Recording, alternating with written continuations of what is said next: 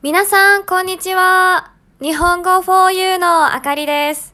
元気ですか ？Hello everyone, it's Akari from 日本語 for you。あっという間に12月になって、2020年が終わろうとしています。皆さんの2020年はどんな1年でしたか？今年はコロナウイルスのためにやりたいことが思うようにできなかった人も多かったかもしれませんね。さて、もう年末なので、この一年を私なりに振り返ってみました。日本では毎年今年の漢字を決めるイベントがあります。漢字検定協会が全国で募集して、一番多かった漢字が今年の漢字になるんです。清水寺でその漢字を発表する場面を見たことがありますか？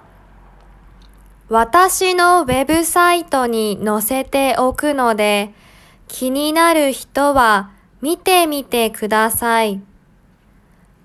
私もオリジナルの今年の漢字を考えてみました。それは転です。転がるという字ですね。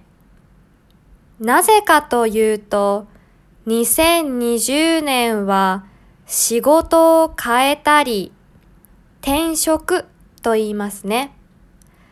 引っ越しをしたりして、自分の環境が変わった一年だったからです。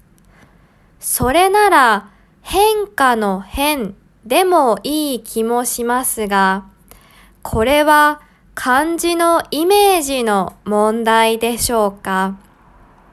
転の方がガラッと一気に変わる感じがするんです。来年はどんな一年になるか楽しみですね。皆さんの今年の漢字は何ですか？December has arrived in the blink of an eye, and 2020 is about to end.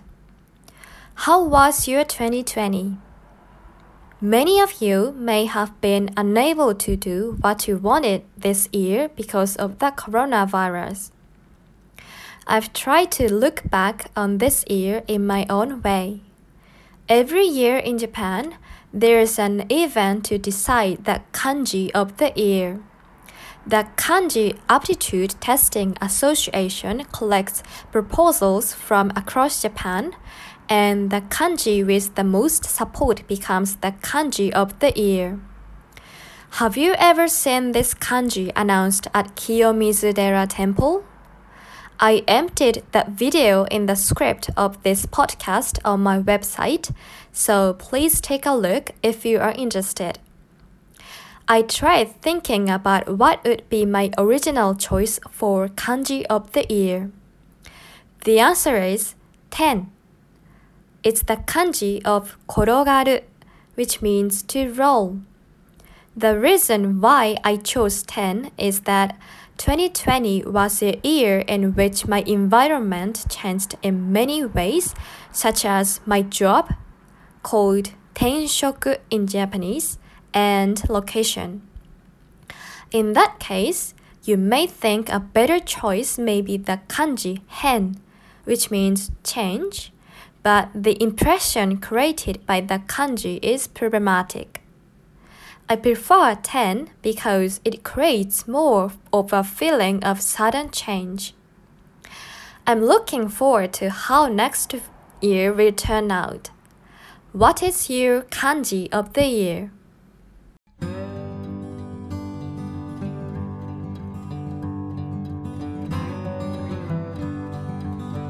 これは日本語を勉強する人のためのポッドキャストです。はじめに日本語で話した後、英語で同じことを話します。もし日本語がよくわからなかったら、巻き戻してもう一度聞いてみてください。日本語と英語のスクリプトをウェブサイトに書いたので、確認したい人はnihongo4u.com を見てくださいね。日本語 4u では、より面白いコンテンツや質の高いビデオのために寄付をお願いしています。皆さんからいただいた寄付は、コンテンツ作りの設備の向上や動画作成のために使われます。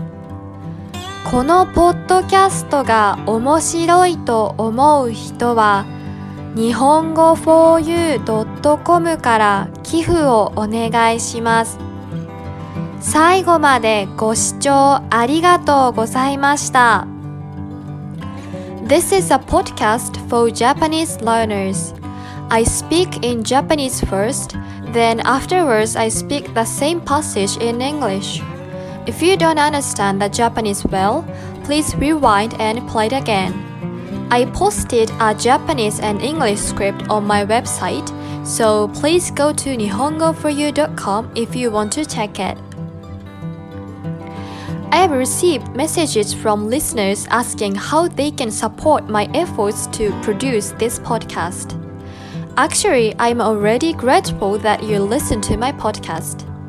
But if you'd like to do something more, feel free to make a small donation on my website at nihongoforyou.com. I am saving money to buy better equipment to produce more interesting content and higher quality videos. Your contribution will be very helpful to this effort. Thank you very much for listening.